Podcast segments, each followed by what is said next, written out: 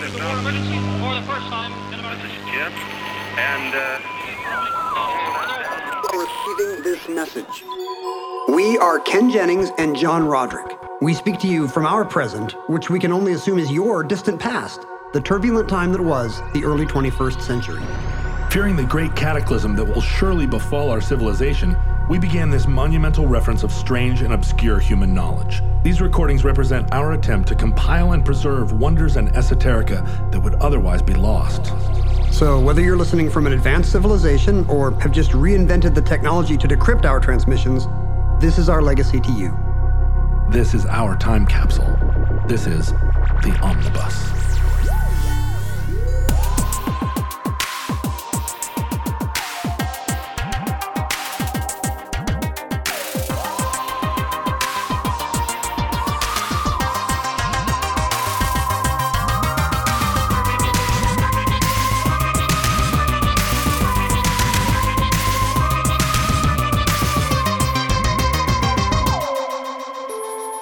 Have accessed entry one oh seven dot E X two five one two, certificate number five one two nine zero. The Beatles, Lord of the Rings. Oh, Bilbo, Bilbo Baggins, he's only three feet tall. Bilbo, Bilbo Baggins, the bravest little hobbit of them all. You and I are fortunate enough, uh, to know a lot of interesting people, even if we ourselves are not that interesting. That's right. That's how you know you've lived a good life. If you're always hanging out with people less interesting than you. Yeah. I mean, somebody's got to do it. Look around the room. The the the the mark is you. Half the time, yeah. in you know, in any relationship, half of those people are talking to someone less interesting than themselves. Right. Hopefully, half of the time they're talking to someone more interesting than themselves. I just mean in any given conversation. Half of the half of the participants are, by definition, oh. the less talking to the talking to someone less interesting, and thereby wasting their time or giving generously of their own interestingness. Right, right, and I think you and I are the recipients of a lot of uh, of like downward sloping interestingness. Who are you? Uh, who are you thinking of here? Well, I, I'm uh, I'm saying this by uh, way of explanation because you know I'm um, le- lately this winter I joined a Moby Dick Uh, book club, Moby Dick being a, a novel that is famously, well, the great American novel, but also famously difficult to I love, read. I love Moby Dick. Yeah, and uh, I read it. It was assigned to me in sixth grade by a teacher. What? Yeah, I know. Uh, and she she didn't do it um, overtly. Was it, a, was it a prank? She didn't do it to punish me exactly, but she was, I think, tired of... Um, pardon me, I'm screwing around with my microphone here. A little peek behind the curtain there. Yeah. Little, no matter uh, what you do, it keeps moving back to where it wants yeah, to be. Yeah, it does. Uh, mic, mic stands are the worst. Uh, I think that she was tired of hearing the, that I was a gifted child and tired of trying to tailor her lesson plans to the entire class and then a separate one to me to keep me from interrupting. And uh, and she said, you know what? Why don't you read some of the great novels? And she gave me Tale of Two Cities and Moby Dick. Now, Tale of Two Cities actually, at one point, would work for a young child. It, I mean, it, the language is kind of archaic today. Yeah, it clips along, but you have to you have to have some knowledge of the causes and effects of the French Revolution. But at least every other chapter is not local color the way Moby Dick is. Right. Moby Dick was incredibly difficult for me to read because there are chapters that are uh, there are chapters that, you know, that are written in a kind of vernacular, but there are other chapters that are impenetrable. Just a whole chapter about how to make a net or something. Yeah, or in chapters that are just a series of references to the Bible, the Greeks, and contemporary authors of the day. Like if if you don't know the works of Nathaniel Hawthorne, I I don't think you could understand. Plus, when is the title character ever going to appear? Am I right? You, Moby Dick does not appear. You put in hundreds of pages and you're like, yeah, uh, title character, right. My butt, where's Moby Dick at? It yeah. would be, it, you know, if I start watching um, the Jimmy Kimmel show, I better see Jimmy Kimmel in about five minutes or I'm changing the channel. Right. I mean, the first whale doesn't appear until the chapter seventy. You thought this novel would have whales. Ahab isn't even in it for the, for the first forty chapters. Uh, but... Uh, but that book group is actually full of fascinating people, and uh, I'm Is one of them a Beatle? Are you in a book no. group with Ringo Starr? No, f- unfortunately. Sorry, sorry, Sir Ringo Starr. Unfortunately, I am not. Uh, I am not in a book group with Ringo Starr, but Julia Sweeney from Saturday Night Live is in there. Well, and a lot of other fascinating people besides. Um, and one of those people is our good friend Maria Semple. Oh, right. And um, she also had uh, as a side Zoom group, because I guess Zoom now is how we how we get along. And Maria is a very extroverted person, so she probably has more Zoom groups than you and I combined, than you, I, everyone I know combined. But one of her uh, Zoom groups is a group of people who are discussing the Beatles. Yes. Are you familiar with this group? Yes. They were telling me when they had Mark Lewison on to talk about his his three-volume Beatle biography, which he may never survive to complete. Yeah. Uh, and the Beatle group is a fascinating uh, collection of people, including uh, David Kissinger and right. various other, like, uh, just people that you wouldn't expect. And I think it began as a politics discussion. Yeah, I was group. on their Abraham Lincoln group with David Kissinger right. before it turned into the Beatles. Right. I uh, should have stuck around. Yeah, and I think it just naturally, as soon as the Beatles come up, then whatever you're talking about becomes a conversation about the Beatles. If you're with a cer- certain group of people, my other podcast, Roderick on the Line, for many years was like eighty percent about the Beatles and Hitler, because Hitler's another one that if you, um, if somebody mentions Hitler, boy, you're going to be talking about Hitler. Plus, it's just maddening that they never met. The Beatles and Hitler? Yeah, the, the Beatles would have been children, Can of course. You imagine? Well, the Be- Beatles met Elvis, and Elvis famously met Hitler. The Beatles met Dylan. So I guess Elvis is uh, one step, one, uh, D- Dil- Bob Dylan is um, one step removed from Hitler then. Right. And they had the same mustache for a while. Right. And they all know uh, Kevin Bacon. Do the Beatles know Kevin Bacon? So, do you think? So I'm only two kisses away. I'm not one hundred percent sure Kevin Bacon has ever met a Beatle, but it seems likely. Have you ever done a Kevin Bacon? Wait a minute, it's not Kevin Bacon. Is it Kevin Bacon? It is. Have you ever done uh, uh, Six Degrees of Separation from Kevin Bacon? On myself? Yeah. Well, I can't because I'm I'm not in movies. Well, but you've... Oh, but haven't you appeared with movie stars? Do I just have to be in the room with them? Oh, weren't there movie stars on Jeopardy? Don't movie stars come on there sometimes? I guess I was on The Simpsons. Right. So I'm sure you can You're get... one kiss away from him. Yeah, and uh, well, not Hitler. Well, no. But George and Paul and Ringo were all on The Simpsons. Right. Kevin Bacon probably was. I don't know.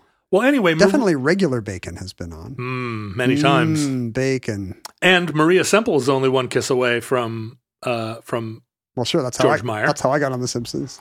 It's all who you know. Is that right? Oh, I think so. Yeah. I knew some of those writers. I'm not I'm not Simpsons famous. Well, uh, Maria contacted me, uh, as, as uh, she is wont to do, and said, hey, our Beatles group this week is um, is going to have Michael Lindsay-Hogg wow. appear uh, via Zoom. And, you know, there's only ten people in this group. How do you get Michael Lindsay-Hogg? Well, because you have to... Of your ten people, explain who few, he is. By a few the way. of them have to be fascinating. So Michael Lindsay-Hogg is um, he's one of those characters who is a, and there aren't that many of these characters, so I, I'm not even sure that this is a type. But and um, you can guess by his hyphenated Hogg name that he's British, and you would be correct. Well, except that he's British, but grew up entirely in America, That's speaks funny. with an American accent, is, um, was born in America. So although he was the fifth baronet of the Lindsay-Hoggs, um, he, and is a, and is a, as a sir, um, he is very American in his, uh, in his way. He went to Choate, you know, he, um, he reads as American. And I think, Uh, I think maybe somewhat rumored to have had a relationship with Gloria Vanderbilt. So maybe is Anderson Cooper's Anderson dad. Cooper's dad. No way of knowing. But uh, he st- he was a filmmaker, and he got his start kind of uh, doing early music videos for the Stones and the Who and so forth. And then he was chosen, and he did a lot of those cool Beatles videos as a result of those early ones. He did the videos for Paperback Writer and Hey Jude, those those proto music videos. At a time when videos hardly existed. Right. Uh, or or were invented. Yeah. And then he was the one that directed the Rolling Stones' Rock and Roll Circus that famously didn't come out for I did not know that. I didn't know about decades. His non-Beatles uh, credits. Have you seen the Rock and Roll Circus? I haven't. Have you never seen it? No. It's really kind of astonishing. And, you know, it didn't come out until the... If I can sit through Magical Mystery Tour, I can watch this. Exactly. Uh, it, it, it didn't come out until nineteen ninety-six because the Rolling Stones do not look very good in it. Um, it famously... Like they look mean or they look gaunt? No, they the, the Who absolutely rules. Ah, I see. They just blow them off the stage. Yeah, blew them off the stage. And by the time the Stones went on, it was four o'clock in the morning and they were all junkies by that point. And their performances were just lackluster. There had been so many other cool things that happened that day. And they, the Stones just realized, like, why would we put this out? the, this um, this just makes us look like a real drag. So it didn't. And then, you know, when you watch it now, it's a, it's a nice time capsule. But Lindsay-Hogg was then chosen to record the Beatles' Let It Be slash Get Back sessions.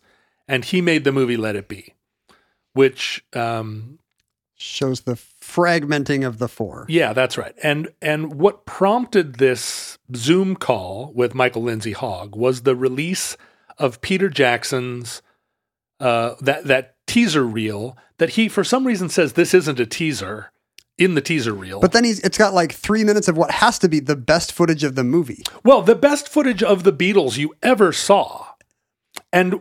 All of us who love the Beatles have watched Get Back, and and it plays so heavily into the mythology of the breakup of the Beatles. You can just see them hating each other's guts. There's tension in the room oh. more, more than any psychodrama. It's so dark. It's, it's so awkward. It's Yoko's there. Uh, Lennon's nodding off. Paul is like just such a dick to George. Um, and then you have the big rooftop concert. And Get Back... or I'm sorry, Let It Be came out after the Beatles had announced their breakup. So it was the capper on the Beatles legend, and it's what we've all known for decades. All of us Beatles people. That is what that year was like. That is it. You know, Yoko and John and Paul and Linda and Ringo. It was just, we know the story. And then this Peter Jackson teaser comes out. And they're the lovable Beatles that we that we knew from sixty-four. They're goofing around. They're having so much fun. The music sounds great.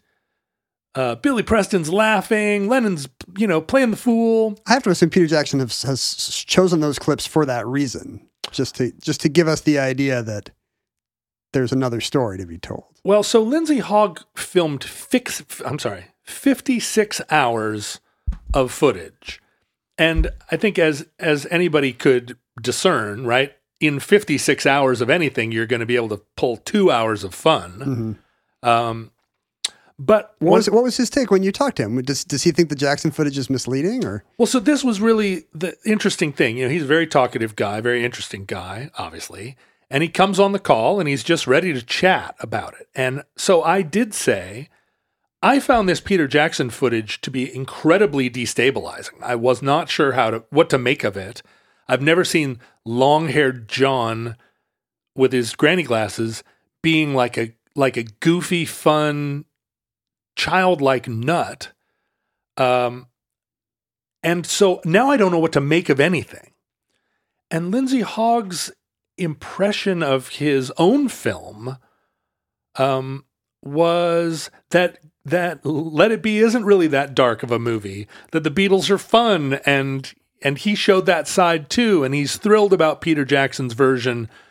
Um, and he didn't have the... He didn't fully understand how his movie had been received, because... Until the Peter Jackson thing happened? No, I don't even think now. That's funny. I just, he just sort of felt like, yeah, this is... He just thought he was choosing the most dramatic bits and wasn't aware that he was making a myth? Yeah, this is kind of the, you know, that both sides of the Beatles were represented and you could tell that they were having fun sometimes. And huh.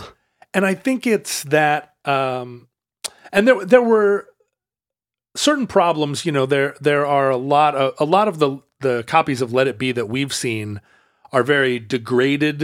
You know, it was filmed in sixteen millimeter. It got it uh, it kind of changed hands a lot of times. You you see. Yeah, the color doesn't look great, whatever the color process was. Super dark, and Peter Jackson has all the digital technology to bring all that color back to life. Just like he did with World War One. If he can make World War One look like a fun day out, what, yes. think what he could do with the Get Back sessions. And I, so now we're all really anticipating this, but then listening to Michael Lindsay-Hogg talk, um, I, I I understood that, sure, from the perspective of someone that was there with all of those people, and, you know, he's still relatively a young man and and very much reads like, um, I mean, he's eighty years old, so I guess not a young man, but he reads as a young man. You know, he's he's uh, he has an effervescence. And I could see that, yeah, he felt like his movie was, sure, uh, warts and all, yeah. but that's what they wanted. You know, that's what they asked for. And he found the warts and put them in, but, um, I, I yeah, I honestly, the, the the feeling of betrayal that I felt when watching fun Beatles, like nineteen sixty-nine Beatles having fun, or sixty-eight, was was uh was a feeling of betrayal that he couldn't he couldn't recognize. It was you too know? too visceral to you, but. Yeah, well, you don't think he um, you don't think he redeemed himself by making that V H one movie where John and Paul hang out at John's apartment uh, in the late seventies? Have, did you ever watch that?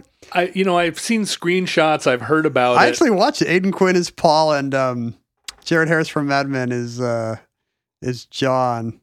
They where watch, they talk about a reunion. Yeah, and they watch the S N L, and they're like, "Oh, should we go down there, John?" You know. Uh, yeah, right. That's a great, a, a great mental image of them rolling in. They do not go down there. The whole thing's made up. Like, there's really no firsthand account of it. But you ask Paul today, he doesn't even remember yeah. what, what he and John talked about the last time they saw him, or, or even what year it was. Right. Um, and the, another topic of of the movie, or uh, I'm sorry, another topic of the Zoom call is the tendency uh, for Paul to. have a, a, a really heavy hand in his revisionism of the story of the Beatles, and the feeling that all through the last three decades, Paul's been trying to characterize the Beatles as fun, as friends, and also kind of remind us that he was the first one to smoke marijuana. And, you know, that I wasn't always the... the the drudge and the nerdy one. Yeah, and I think that the that the story became that Paul was kind of the um yeah, Paul was a was a peppy drag. And he talks a lot about his f- close friendship with George now. You know, he makes sure he all every time he performs, he'll always do something on a ukulele. Or Here Comes the Sun on a ukulele, I think, just so he can talk about oh, George up there, how much we miss him. Yeah, George and I. Maybe maybe George doesn't miss Paul as much as the other way around. But but this movie, the Peter Jackson footage, really made it seem like, I mean, one of my suspicions was, is this Paul? Is is Paul finally getting the last word? Like, is he funding this somehow? Is Peter Jackson, like, in his thrall? Well, he already got Phil Spector off of Let It Be. Right. He already produced his own version of the studio record. Right. Uh, uh, but, but again, Michael Lindsay-Hogg kind of, uh, like, dissuaded us from thinking that. Felt like, no, I mean, first of all, Paul doesn't have anything to do with this. This is just Peter Jackson having fun as a Beatles fan. But also, you know, maybe Paul has been kind of um, not not on a grind, but actually kind of trying to tell a, tell a more accurate story. I mean, Lennon said some terrible things in the seventies, and George did too, about the Beatles. But you can kind of see how they could do that and also... you know, also be gl- glossing over the fact that eh, it was always fun. Anybody who's ever had a family, right. I think, siblings, yeah. will understand that over a period of decades, you know, sometimes there are some like dark and tricky days, and sometimes those extend to months and years. Right. And that doesn't mean the good times never happen. It doesn't mean they won't happen again. Doesn't mean that you won't consider running down to Saturday Night Live and, and uh, doing a, a ukulele version of Here Comes the Sun. I mean, Paul turns, Paul's going to turn eighty next year. Yeah. And I don't really know. I mean, at this point, he kind of is who he is. You know, he's not going to, he's not going to say anything new or interesting about the Beatles. Right. I think. And that's the, I mean, you sometimes wish that you could sit down with Paul and go, come on, give me the straight story. But he doesn't remember. No, it's all become story. Yes. Right? But one of the things that Michael Lindsay-Hogg just dropped into this conversation, and I mean, of course I was, first of all, the junior member of this, uh, of this illustrious group of people talking to him, but also just, you know, hanging on his every word. Right. Super thrilled to be listening to him, you know, just talk very casually about, about his work. But he threw out, uh, as a, as a, tossed off as an aside, that the Beatles had, prior to making Get Back or, or Let It Be, um, that they had really tried to do the first, like, Lord of the Rings film. Um, the, the book was a, you know, was a hit with them. And, um, as we'll see in a minute, Lord of the Rings played very prominently in the counterculture of the sixties. Yes. And so it had, you know, there had been attempts at adaptations of Lord of the Rings, you know, throughout the fifties or second half of the fifties and sixties, including, you know, a lot of work, uh, at Disney. Uh, there was a there was a, a period when they were making Fantasia in the mid fifties that they that they wanted to have a Lord of the Rings sequence in Fantasia, and Disney eventually felt like there are no laughs in this book. Really, I mean, there you, we could put a few laughs in. They sing songs, but, but they sing songs about bathing and mushrooms. Yeah, but there are also like a lot of uruk-hai, uh, like slicing people's heads off. Yeah. It's not it's, fun. It's, it's not Disney's not going to make Beowulf, and right. Lord of the Rings is just Beowulf for hippies now. Right. So, uh, but there were lots of attempts to do animated versions of it, um, and several sort of att- screenplays that made their way to Tolkien, who who kind of famously still held the the, the film rights, uh, still held the copyright to the book until uh, until the seventies, and we'll talk about copyright in a second too. But um, but it was, he was skeptical about. Was he skeptical about movies in general? Uh, no, he. So Lord of the Rings didn't sell very well when it first came out, and it was interesting. It was Tolkien's life work. So The Hobbit must have been a hit. I mean, a a, a, rel- a minor hit. I think it was. Um, it was received as not exactly high literature, but much too complicated and dark and interesting to be a children's book. Uh, Tolkien, of course, being a philologist and a Beowulf scholar and an expert in Old Icelandic. He does seem like a guy who accidentally wrote a, a very long and interesting book. Yeah. Right? I, he, None of his hobbies are interesting or, uh, but, uh, I guess the stories shine through. I mean, like a lot of his contemporaries, like Orwell or C S Lewis, I mean, he um, he he was writing with a political idea, Tolkien being a sort of small, like a Little England conservative, a, a small, you know, a, a village Tory. He had a, a vision of of um, the U K that was that was. very old school conservative. And if you read his books that way, you see, oh, right. I mean, he's anti-technology. The he, little rural agrarian shire standing up against the, the battle engines of these giant armies and, you know, powers clashing darkly by night. Yeah, exactly. There's no, I mean, the shire has no technology. And they have a mill, I believe. Do they? That's, that's a, as far as they've gotten. A, a water mill. Yes. Yeah. Um, but the Shire is also like a regimented class-based society, right? Like Frodo and Bilbo are are prominent citizens. They're the good rich aristocrats with arrivist um, uh, hangers-on relatives. Yeah, they're not the Tooks, of course, but they're but uh, they've got all that Smaug treasure, man. But all of Smaug, Mordor Smaug money is, you know, it's an allegory for f- factories and military-industrial complex and and probably America.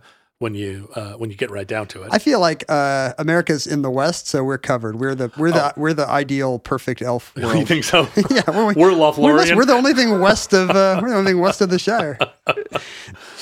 um, but but a, when the first attempts to make a Lord of the Rings film came across Tolkien's desk, he was already kind of uh, late middle age and was unabashedly looking for a payday. Oh, interesting. Uh, but he want, but he, but because he was old school, he also didn't want to compromise his vision. Well, it's tricky because it's an almost unadaptable work, just in terms of scale and size and scope alone. It is, but you know, first of all, if you get rid of Tom Bombadil, uh, which I'm still mad about, but but there, I think a lot of the early attempts um, within the screenplays themselves, Tolkien could see that all of a sudden the castles were being made into fairy castles. The uh, you know the nine riders were being turned into uh, shrieking knights errant. I mean, if there's one thing he cared about, it was the authentic Norse and Germanic heritage of these tales and symbols, right? Right. And as soon as people start diluting it with unicorns and uh, and fairies, he's going to have notes. Right. He's going to have a lot of notes, and and also he did not wa- he did not write the books as a series of sword fights. Uh, swords and sorcery. That's stuff. What I mean. It, it, he accidentally wrote this amazing uh, well of imagination. But, you know, this is a guy that was just really into the Norse Eddas. Right. And and every, I think every screenplay he received, he ended up toying with, and then a lot of, you know, there were a lot of meetings, but nothing ever happened. And I, I, again, partly because how do you make... Um, I mean, the, the, the books weren't even originally written as a trilogy. They only became a trilogy because the publisher was trying to put it all together. And none of the early proposals uh, were to make a three-film epic. Didn't really exist then. And how like, you would condense those three books into a two-hour film... I mean, before The Godfather part, I mean, nobody set out to make multiple films, for example. Right. If Doctor No's a hit, you'll make From Russia with Love, but, I mean, that's the exception, not the rule. Yeah, right. You wouldn't tell the same story over three films. That's suicide. Per- particularly not, like, dark movies that were also animated. Like, there weren't, we didn't have yet the idea of a dramatic cartoon either. Were all the proposals for animation? Yeah, because it was it was widely regarded as completely unfilmable as a live action film. You got budget problems, and you've got the problem that the main half the main characters are like a third of the size of the other half of the main characters. Right, and how, I mean, how do you film? I mean, where do you even begin? How did right. Peter Jackson even manage to do it? I mean, he had computers and whatnot, but it was unfair, really, that he had computers.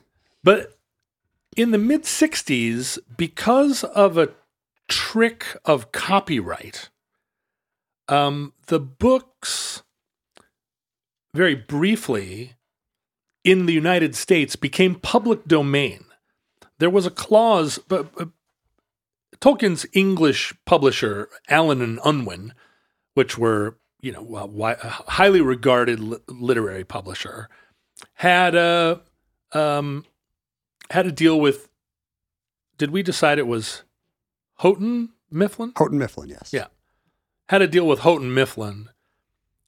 And part of U S copyright law said that if a certain number of books from overseas were imported into the United States, uh, and the book was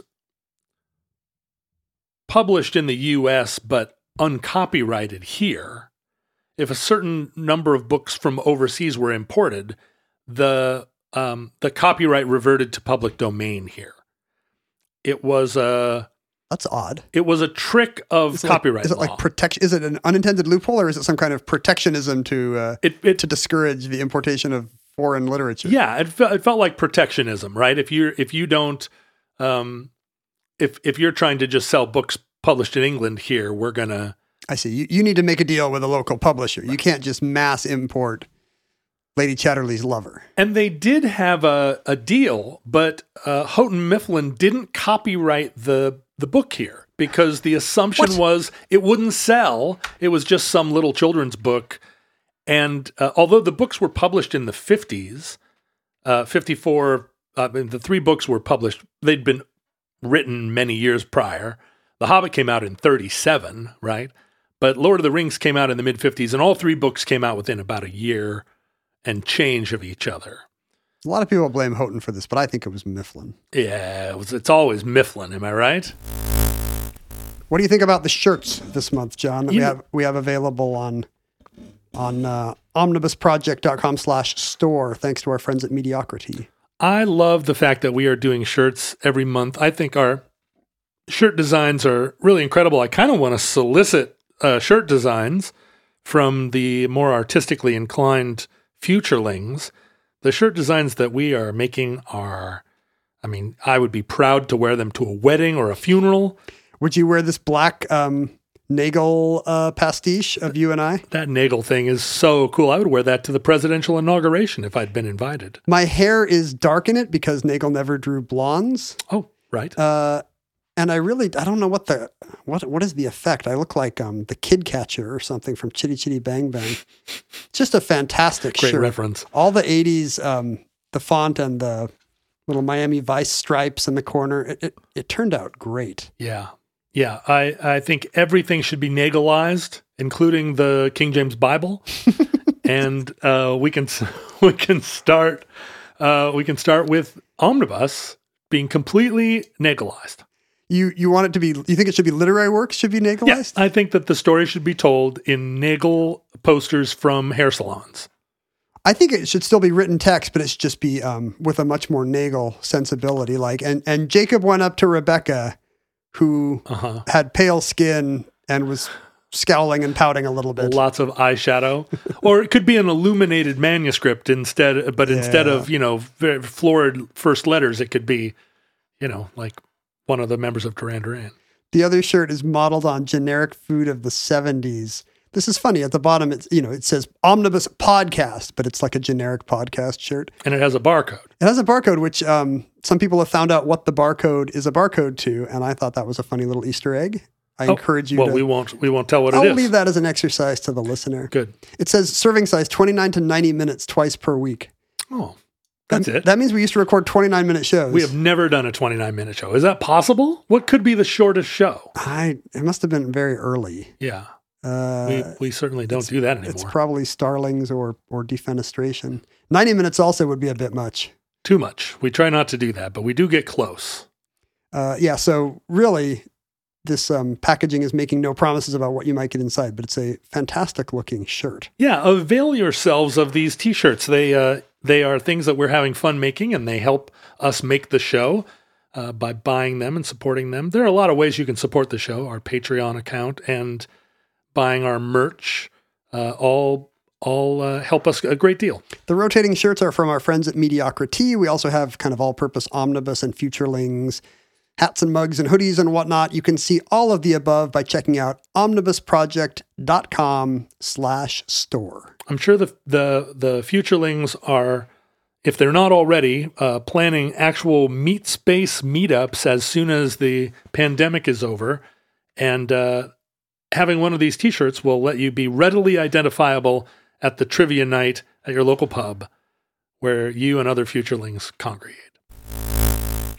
So does that mean a U S studio can like try to adapt this? Or Well, no, what happened, what had happened was um, a, uh, a kind of pulp publisher by the name of Ace Books realized this loophole and exploited it by rushing to market a um, the trilogy in paperback, huh. and they were able to undercut the ninety-nine cent cover price of the um, of the authorized books, which were published by Ballantine. But these guys just sold spinnerack in drugstore books yeah, or something. Then they, they could sell the books for fifty-nine cents or something like that. And um, the original books had that sort of fifties science fiction cover art that was a little bit inscrutable relative to the topic of the books, and uh, and one of the to the degree that you think maybe it was painted separately. like, yeah, well, one of one of the covers had a couple of emus on it. I mean, they looked like uh, Harlan Ellison cover art or um, or Asimov. Oh yeah, I've seen these. And uh, and the Ace Book covers were kind of cool looking. You know, yeah. They had wizards on them at least. And they've got like Tolkien-y runes. The Ace Book ones are better. The Ace Book ones are better. And so they flew off the shelves.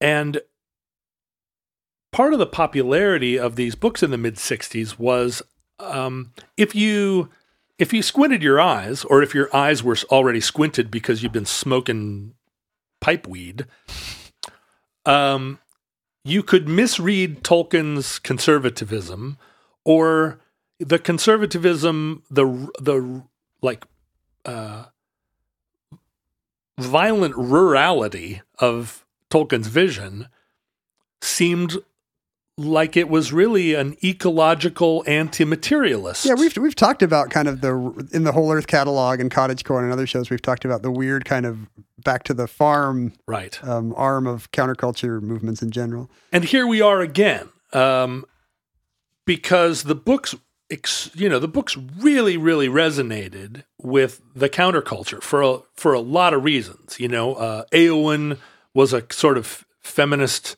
icon. She was um, good thing this book. These books have two female characters, but one of them actually does something. Yeah, one of them is is a super badass, and I think if you're looking if you're looking for uh, like feminist heroines in just read Middlemarch. I books think of the time you can you can really put yourself in the in the Shire if you are, and and the fact that pipeweed really really. overlaps with marijuana. Uh, it is it, Tolkien even re, uh, describes it as a as somewhat of a of a hallucinogen. I always thought it was tobacco. I'm such a nerd. It is, but you know there there are multiple. I mean, if you think about, um, I mean, Saruman even says to Gandalf that his love of pipeweed is clouding his judgment, and you wouldn't say that about tobacco. That, is that Peter Jackson or is that Tolkien? I don't even know. That's. When I see that in the movie, I'm like, this is this is a New Zealand stoner defending his uh, love of pipeweed. Yeah, maybe. Although in the book, Saruman is uh, Saruman ends up also taking up pipeweed. Sure, you can't leave your tower. Yeah, right. What's there to do? Just just, just uh, hang out with Wormtongue. Sure, and, uh, watch the wall. so so there. Uh, so the Lord of the Rings, because of this. Um, Because of the popularity of this pulp edition of it and the many, many ways you could read it as a kind of psychedelic uh, fantasy epic. I'm sure it's just, plus the fact that it reaches some tipping point in youth culture, right? Right. And then everybody your age is reading it, whether they're uh, crew cut or not. And, and Tolkien was mad about it because Tolkien's deal... His original deal was a profit-sharing deal. He he made the original uh, because I, there was a lot of uh, concern among the publishers that this was going to be a bomb, and it required that you print these enormous books, a million words, and um, and so kind of insulating themselves from the failure of the of the series, they did a, they cut a deal with Tolkien that he would not receive your normal. Advance. Advance or your normal uh, royalties on sales, but only after the book recouped. It's kind of like a record deal. After it recouped, then he received a larger share of the profits. But once this paperback edition on Ace Books came out, he was now selling, you know, like thousands and thousands of books, and he wasn't receiving his cut. Don't count against his... And so, you know, fans would write him and say, like, I love your book. And he would say, I need you to go back and buy the Ballantine edition. And he's got a form letter. Yeah, there are all these letters out there from Tolkien saying, like, great, I'm glad you liked it. Now go buy the real well, edition. Plus, as a stuffy old Cambridge professor, I mean, he, he must have been distrustful of the rising generation. And, you know, that's, I don't, did he like seeing Frodo Lives graffitied in the subway? Or right, Gandalf for president? Did he think that, did he think that was just, they weren't getting the book? Tolkien hated the counterculture, but he hated modernity. And during this period, uh, right around the publishing of the of the book, he moved to Oxford, uh, to a house on Sandfield Road that was a cul-de-sac. It was a quiet little respite. His wife, Edith, was sick, and it had been recommended that he move to, you know, a take her to a quiet little cottage on a on some high ground and and uh, you know l- like retire oh, to Oxford. Did he become a tourist attraction? Well, no. What happened was the city of Oxford opened the cul-de-sac and opened it to through traffic. And so all of a sudden, he's living on a busy road.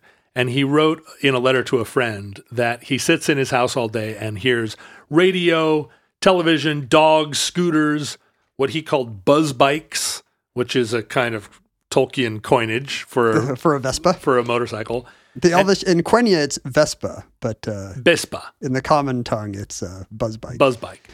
Uh, and then he says, cars of all sizes but the smallest. Uh, and that this traffic goes from early morn to about two a.m. But the real problem was, by the sixties, one of his next-door neighbors was a young guy in a band. And this... Uh, I like. I, I want to see this sitcom already. Yeah, right. Tolkien and his wife sitting in their uh, in their uh, little shack. Banging on the ceiling with a broom. With his uh, with his ditchweed. And his uh, his neighboring guy had band practice periodically, and he described them as, you know, Beatles wannabes, because the Beatles hit, were up on the charts at this point. It's like, I'm sure all rock music sounded to him like Beatles wannabes. Yeah, and he, he, he hated it, he despised it. In another letter, he said um, that what he hated about the modern world was sanitation, or no, this is what he hated about America. Sanitation, morale pep, feminism, and mass production.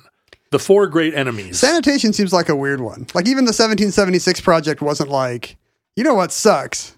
Hygiene. Well, I think what he was referring to was like the kind of sanitary kitchens, the modernist. Oh, streamlined yeah, aesthetic. Clean tile instead of. Soulless Levitt towns. Right. Oh, okay. Instead of just your old cutting board and. But it is very uh, telling that he uses the word sanitation. Like, this is all just so clean. If you think about... How san- come they're not tramping through the woods looking for mushrooms? Like, sanitation as a epithet is right. pretty, pretty you good. You sanitary mother effer. So, no, he didn't identify with the counterculture at all. And, um, and yet, I think very shortly after the Ace Books became super popular, uh, Ballantine made, and, and Tolkien himself... made a really eloquent case that this copyright loophole was a loophole. It didn't make sense. And uh, Ace came around and ended up paying him some royalties, but the but the Ballantine books became the authorized edition. And it was only in nineteen sixty-six that The Lord of the Rings finally were the number one book on the New York Times bestseller list. In late sixty-six. And they'd been out for, what, since the late fifties or something? For or? ten years. Oh, wow. Uh, but but they they really resonated. And, of course, as as, uh, as a fan of the books, and I know you are too, um, you can see that that at that point, youth culture had had us uh, enough sophistication that, um, and also enough kind of hallucinogen, hallucination, What right. am I trying to say? Hallucinogation. They had enough enough ability to appreciate um, fantastic images yeah. and and uh, aesthetics. It is post post Fantasia life too, but as we've discussed a, a lot, right? The the overlap of super conservative anti-technology ruralism and super liberal anti-technology progressivism. Uh, it's the one thing we can all agree on. Almost impossible to parse. Sanitation is the worst. And it was right about this point. Uh, the Beatles had signed a deal with United Artists for three films. And they made Hard Day's Night, as we all know, is a super big hit. They made Help, which was less of a big hit, but still a very influential film. And then... they were under contract to supply a third film. They, uh, Yellow Submarine didn't count. They really had no involvement in Yellow Submarine. Uh, I remember discovering that they were not the voices in Yellow Submarine and being very disappointed. Yeah, it's kind of disappointing, but they ended up loving it. Yeah, when it turned out to be good, they recorded that little tag at the end where they clown around and right. and count off the beginning of Altogether Now. Uh, in the end... I mean, they tried to do Magical Mystery Tour, which was largely Paul's idea, and Magical Mystery Tour was incomprehensible. Um, I think the first time Magical Mystery Tour was broadcast on English television, it was in black and white. So all of the psychedelia was was unreadable. I can see just being resistant, some of them, to the idea of making a third movie, you know, like those were, that was hard work. You know, they're the two or three months they had to put in on A Hard Day's Night and Help, long days, not as, maybe not as glamorous as uh, other parts of being uh, the biggest rock star in the world. Plus the third time you do anything starts to feel like a job. Yeah. Hard, Hard Day's Night must have just felt like a lark, and you can see it in every frame, but. Well, it's funny because this is coming out of an era when pop stars were fairly commonly cast in films. You expect it. Yeah. I mean, think of all the Elvis, Elvis movies. Yeah. And, and they don't, they don't have to be good. That's the thing about Hard Day's Night. Right. Although Hard Day's Night is fantastic. It's actually good. Yeah. You know, uh, for people who had only seen Elvis movies, they must have been shocking. And Hard Day's Night was the rarity um, and and also sort of uh, trendsetter that the Beatles played fictionalized versions of themselves rather than cast as... Oh, yeah. It would have been more normal to be four lads in the French Foreign Legion or right. something. Well, and so starting in starting very, very early in their career, Hard Day's Night era, people started pitching the Beatles movies. The first movie that was pitched to them was a drama called The Yellow Teddy Bears. And it was about a group of high school girls who, um, whose signal to one another that they had lost their virginity was that they wore a pin on their very chaste school uniform of a yellow teddy bear. Oh, it's like hanky codes. Yeah, and it was a it was a, a group of bad girls. When the film was released in the United States, it was uh, it was ultimately made. It was called The Gutter Girls and the Thrill Seekers in their in its uh, U S like, edition, like an exploitation movie. Yeah, um, and it was uh, the Beatles were offered the role of the band Kinky Carson and the Embers, who were. But they weren't going to be playing Beatles music. They were cast you as... You got to play Kinky Carson music. You yeah. got to get deep into character. So they were just going to be like a group of bad boy musicians in this bad boy film.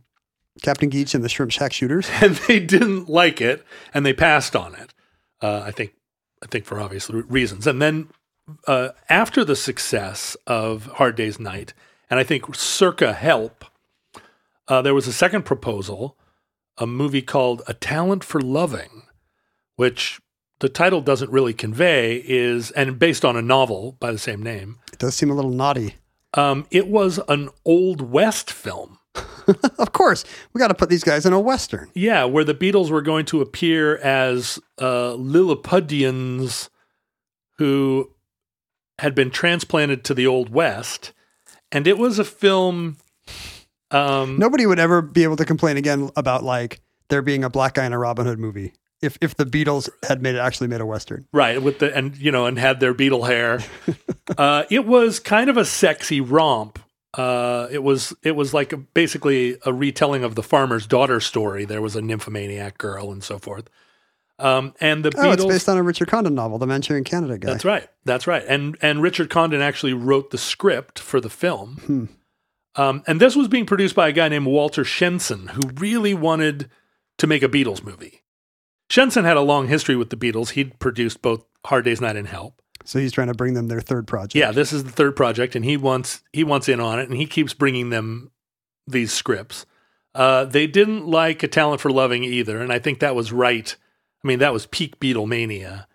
And again, I mean, I think they probably would have tried to get some Beatles songs in A Talent for Loving, but it wasn't it wasn't a project that featured them, or you know that was going to be like a Beatles movie. It was a it was a, a Western. Do you think that's appealing to them that they are, um, or or are they like, hey, we're the biggest stars in the world, we can make any movie we want? I think they probably wanted more of a hand in it. I mean, witness Magical Mystery Tour, which was an an, an idea that they came up with that, sitting around stoned.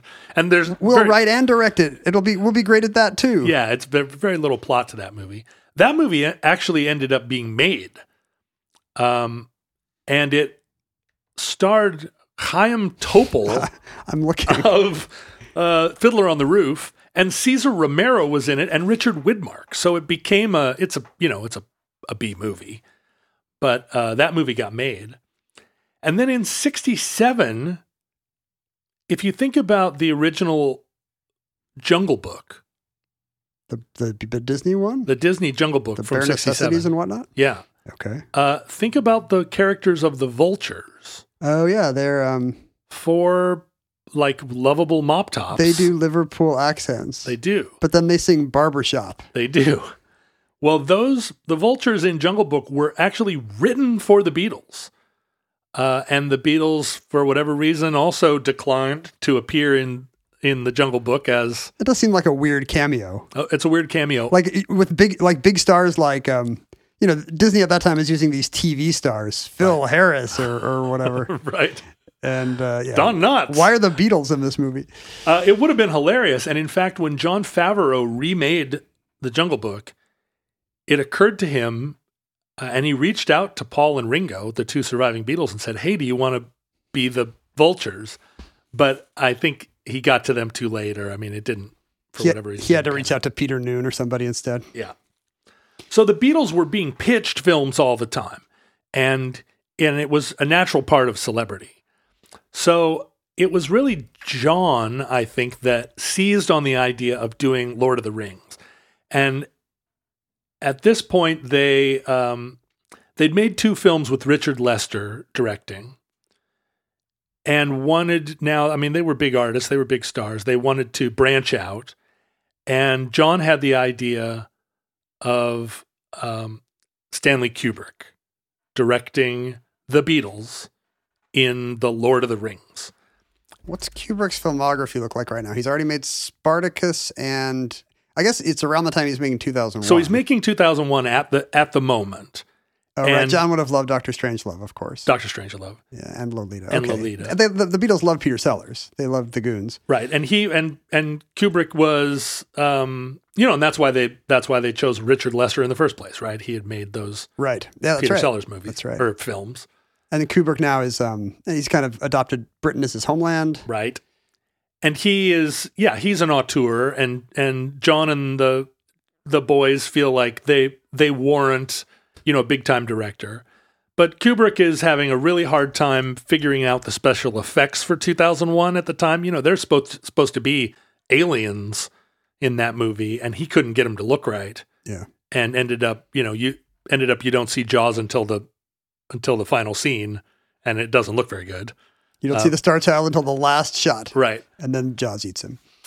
Um, and so Kubrick felt like it was not filmable. John wanted to be Gollum. Paul was going to be Frodo. Uh, George was going to be Gandalf. All of this seems right. Yeah, this works. Uh, Ringo was going to be Sam. Sam, sidekick. And is it? And, but if it's not, it's not going to be animated then if it's Kubrick, right? Or is it? Well, so there were a lot of different ideas. Maybe they would be live action in a kind of animated world. Uh, sort of the way they appear in Yellow Submarine. I've always thought it's weird that then George is going to be just twice as tall as the other Beatles. That would be the ultimate revenge. Yeah, he's super just strange. Towering over Paul. But you know, that, a psychedelic take on it, maybe that's not, maybe it's all... Maybe the hobbits are just normal size or walking around on their knees. And when it was submitted to Tolkien, he hated the idea. Um, he did not want the film... He didn't like the books being associated with counterculture, and he did not want the script and the film to be further sort of polluted. Well, he's not wrong. A Beatles Lord of the Rings movie is going to be a Beatles movie, I think. Yeah. To a great degree. Right. Just not just because of their creative clout, but also just their the indelibility of their images that come with them. Well, and they're going to goof. Right. That's right. Yeah. And they're going to be high. They're going to goof and be high. Uh, when Peter Jackson heard about this from Paul during the making of Lord of the Rings, because this this all came out, this story all came out as a result of Peter Jackson hearing about it from Paul, and he kind of told it as an anecdote during the the original Lord of the Rings. Oh, is that right? Reveal. This wasn't widely known until the the, the nineties? No, no. It, the, it, or it, the early two thousands when it, Lord of the Rings came out? It, it, it didn't have any, um, there wasn't any w- way that it, it made it into the popular popular culture. I think it actually came out as a result of an offhand conversation between Peter and Paul. And uh, on the road to Galilee. Yeah. And Paul uh, Paul said, you know, I'm glad we didn't do it. We would have really ruined it. And your movies are are great. So, um, you know. That's nice. Very diplomatic of Paul. Right. Shalom. Don't want to rob Peter to pay Paul. Hmm. Yeah. um, and then I think the final, the final film. I guess my question is, would there have been Beatles songs? Yes. And that is the one thing that I think the world regrets, is that by that point in time, the Beatles were prepared to make it a musical film and to put... Write, write new versions of, of Tolkien uh, yeah. ballads? To put that all that to um, all that to music. And, you know, there's a there's a huge volume of of Lord of the Rings rock, but it all came out in the seventies. You know, Zeppelin. Yeah, why didn't Zeppelin make Lord of the Rings? Zeppelin's got got three uh, Lord of the Rings songs at least. Sabbath had uh, Genesis, Rush. They all did. Um, they all did Lord of the Rings stuff, and because by the seventies it was just, you know, it pervaded the culture. And people are not going to, now that we think of Lord of the Rings as either just this, you know, uh, permanent part of the canon, no different than Moby Dick, or kind of a nerd subculture icon. It's funny that people are not going to remember the time when Star, uh, Lord of the Rings belonged to longhairs. Right. And I, I think, yeah, the tra- that transition happened when I read The Lord of the Rings. It would have been nineteen eighty, and it already was transitioning into the Dungeons and Dragons universe, which definitely nerdified it. That's when the Trekkies got hold of it. Right, but also took it well, well out of the out of the the the realm of people that listened to Rush, and put it into uh, like a new a new platform, a new universe. But yeah, since the movies have been made, it's just part of the Marvel. You know, the, it's part of the Spideyverse. Do you want to pitch um, Beatles songs about Tolkien? I want to hold your white hand of Saruman. Or I feel like they all should have been in Elvish, right? I mean, there's there are tons of ballads. That's or Dwarvish. Qu- yeah, it could just be like it's it's not different from George's ragas or uh, right. Cuando para mucho mi amore. Can you think? Of, can you think about the song they would have written in Entish? Hoom, hoom, hoom, hoom, hoom. They should let Ringo just write the the, the Ent songs. There uh, there was one final movie that was pitched to the Beatles. It was pitched as Shades of Personality, a uh, multi uh, like a like a uh, a sort of schizophrenic plot line where the Beatles are four different personalities within uh, within the main character. Well, that's fun. Uh, definitely, but it was dark, and um, it eventually was uh, the Beatles didn't like it.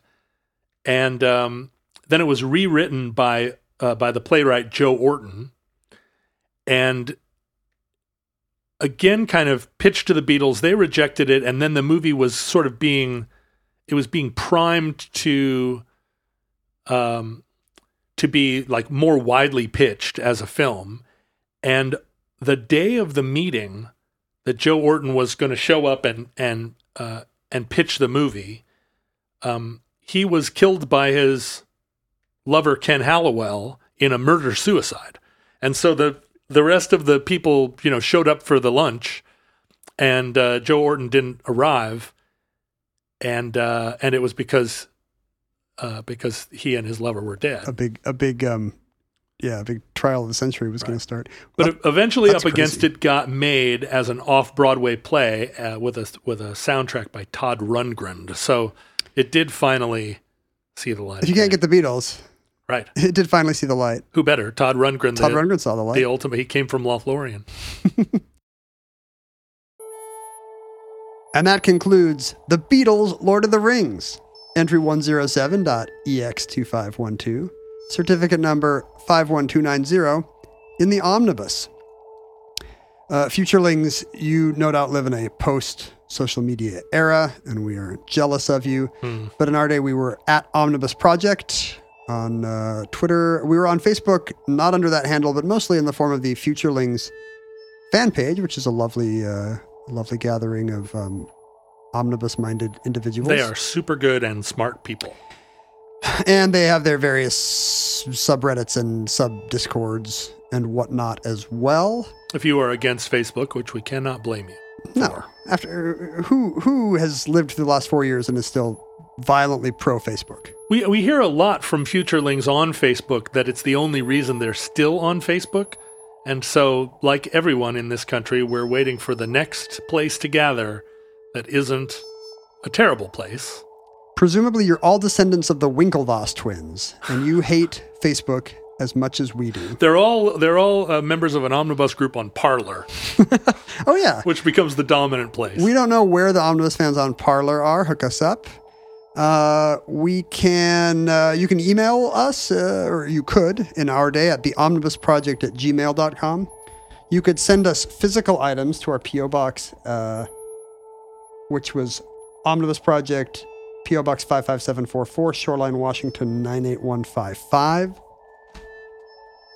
We have a big backlog of mail here because of kind of the holiday. The holidays are a series, a season of gifts and cards. Yes. And then we just like didn't do any shows for Did two months. Did we get a lot of Christmas cards or holiday cards? I'm just going to go through the postcards right now.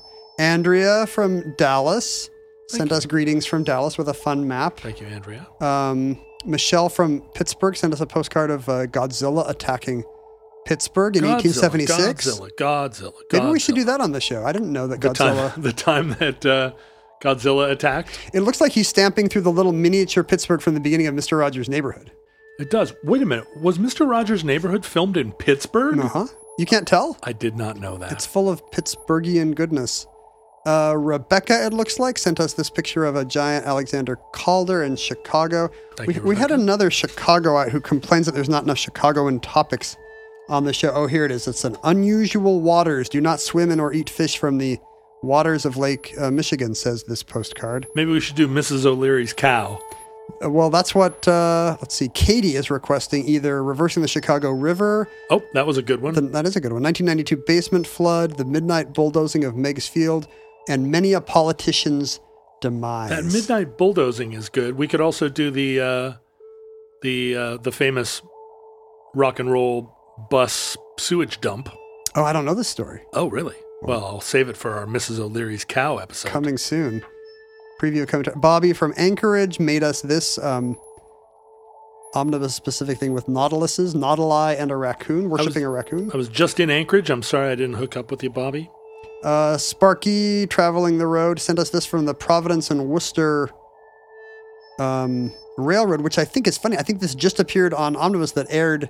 The Allegheny Time. Yeah. I think this railroad appeared in the Allegheny Time show, which would have aired after he sent us this. Weird. Here's the New Mexico state flag in postcard form from Margaret, who wants us to know that in New Mexico, the state tree is a bush, the state flower is a shrub, the state bird doesn't fly, the state gem doesn't sparkle, the state tie isn't tied. They, right. I don't. That doesn't seem like anything to be proud of. The Margaret. State tie feels like it's a bolo tie. I assume it's a bolo. Yeah. What's the the state gem not sparkling? I assume it's the same as our state gem, petrified wood. Is that true? Oh, I I imagine it could be. Maybe it's not. Maybe Wait, it's, our state gem is petrified wood? And maybe the state mineral. I don't understand. We don't have much claim to that. What's the state bird that doesn't fly? What do they have, a roadrunner? Roadrunners can right. fly. Can they? Can't they? I don't think there's any southwestern birds that don't fly. Beep, beep. Maybe the state bird of New Mexico is the penguin. Matt and Larissa emu. F- of Columbus. Yeah, it's the emu. Of Columbus, Ohio, discovered the omnibus just in time for twenty twenty, which got them through it, and your other shows. Thank you. Thank you very much. I'll put pictures of all these on the Patreon Enjoy page. All the wonderful deli food you have there in Columbus that we do not have here. Peter sent us a card for the Trinity site in New Mexico, which is only open two days out of the year. Maybe that's the bird that doesn't fly. I don't... Yeah, it's a bird that was at the Trinity site and no longer flies. Wait, you mean you can only go visit Trinity two days a year? That's what I want to know. What are the two days? How do you... Maybe the vernal equinox. It's Christmas Eve and Christmas. Hmm. You just, you got to really want it. Guy Fawkes Day. Uh, Will sent us a bridge across the Mississippi in Saint Louis. And this is this is a great one. Uh, David Chelsea, our cartoonist friend from Portland, uh, must have just listened to the Boysenberry show. Oh, that sets the Wayback Machine to way back, the Boysenberry show. I just ran over his letter with the wheels of my chair. I, I apologize, David. And he so he sent us, he wanted to defend the salal berries, which he say make a delicious Northwest pie. Have you ever had a, have you ever baked salal? So I have salal growing in my garden, and I just recently looked up that it is edible, but I had never set about to eat it. David says it's the best pie you can make with a much more um, richer and complex flavor than blueberries. And to sell it, he painted us this delightful watercolor of uh, salal pie. And he also tossed in a portrait of you with, um, I'm not sure, charcoal maybe? Is this just... What, it's, it's me holding charcoal, or he drew it with charcoal? I can't tell what the medium is. It's maybe stippled with ink, but also pencil. It's lovely. Look at that. We'll put that wow. on the Patreon. Wow, you know, a lot of uh, portraits of me d- don't capture my effervescence, but I really like this one. It it it it's it full very of does. It's full of joie de vivre. Oh, and it's on tissue paper. Yeah, this is just him clowning around with a napkin. What a nut! Look how good that is. That is really good. Uh, Britta, I guess, had told us about her um, mask up bumper stickers. She sent us each two. My mask protects you. Your mask protects me. And the gimmick is there in the colors of your favorite sports team. So this is the navy and green of, um, I guess, the Sounders or the Seahawks. Sure. Um, so you can check her out on... Electric Green. You can check her out on the internet as Team Mask. Thank you, Britta. Oh, and one more thing. Do you like weird maps, John? Do you like weird maps? Well, have I got a map for you? I like weird maps as well. Uh, hold on, I lost the cover letter. Neil sent us this proposal to reform the Electoral College by making sure that all fifty U S states have the same population. Oh, I do like that map. And they're named after, they're, the states are renamed. So there's like an Oglala state for the Dakotas, Dakotas. And Colorado. We are up here in Rainier. Right. But, um... And then Salt Lake really dominates the uh, Inland Empire there. Here's what I'm not sure I understand. Uh, Shasta is most is like mostly... Um, Cascadia. Yeah, Western Oregon. Um, but also it gets Hawaii. If you look down here, Alaska is part of Rainier. Good. Whereas Hawaii is part of Shasta. And I feel like I might have tossed Hawaii in with maybe one of the Californian uh, uh, new states like Temecula or... I feel like Alaska and Hawaii ought to be ought to be at their own territory. But the population doesn't work out. That's the problem. Oh, He's locked into fifty equal population states. So in this case... You right, know, their entire population still isn't enough. Like New York is just basically, it looks like Manhattan and, and Brooklyn, whereas, um, you know, Long Island and uh, part of Connecticut become Throg's Neck. I wonder if you have to start, if you're going to divide the population up by fifty, you have to start with New York as the benchmark population because you can't really divide, you couldn't have like...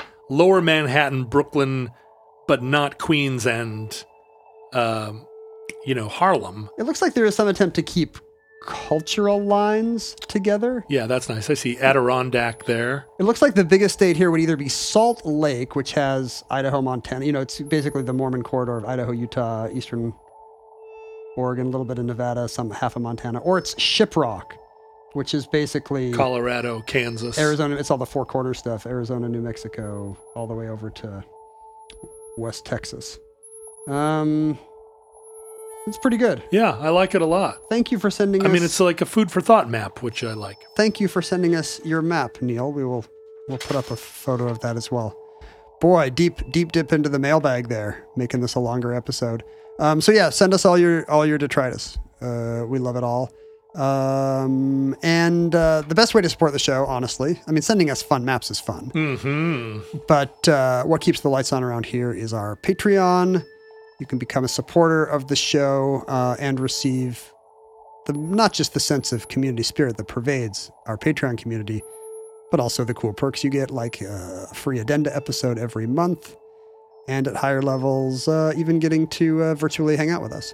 And everything's virtual now, so you're really hanging out with us. That's it. Future links from our vantage point in your distant past. We have no idea how long our civilization survived. Uh, the Biden administration makes it seem fractionally more likely, but I can't say that for certain. Um, we hope and pray that the catastrophe we fear may never come, or at least not in our lifetimes or in any way inconveniencing us. Or the lifetimes of anyone we know. Right. It just has to happen in the lifetimes of total strangers. Yes. My child, Ken's children, hopefully also will live in a time of peace and prosperity. Uh, but then their children. Yeah, I'm not locked into my grandchildren. If the worst comes soon, this recording, like all our recordings, may have been our final word. But if Providence allows, we hope to be back with you soon for another entry in the Omnibus.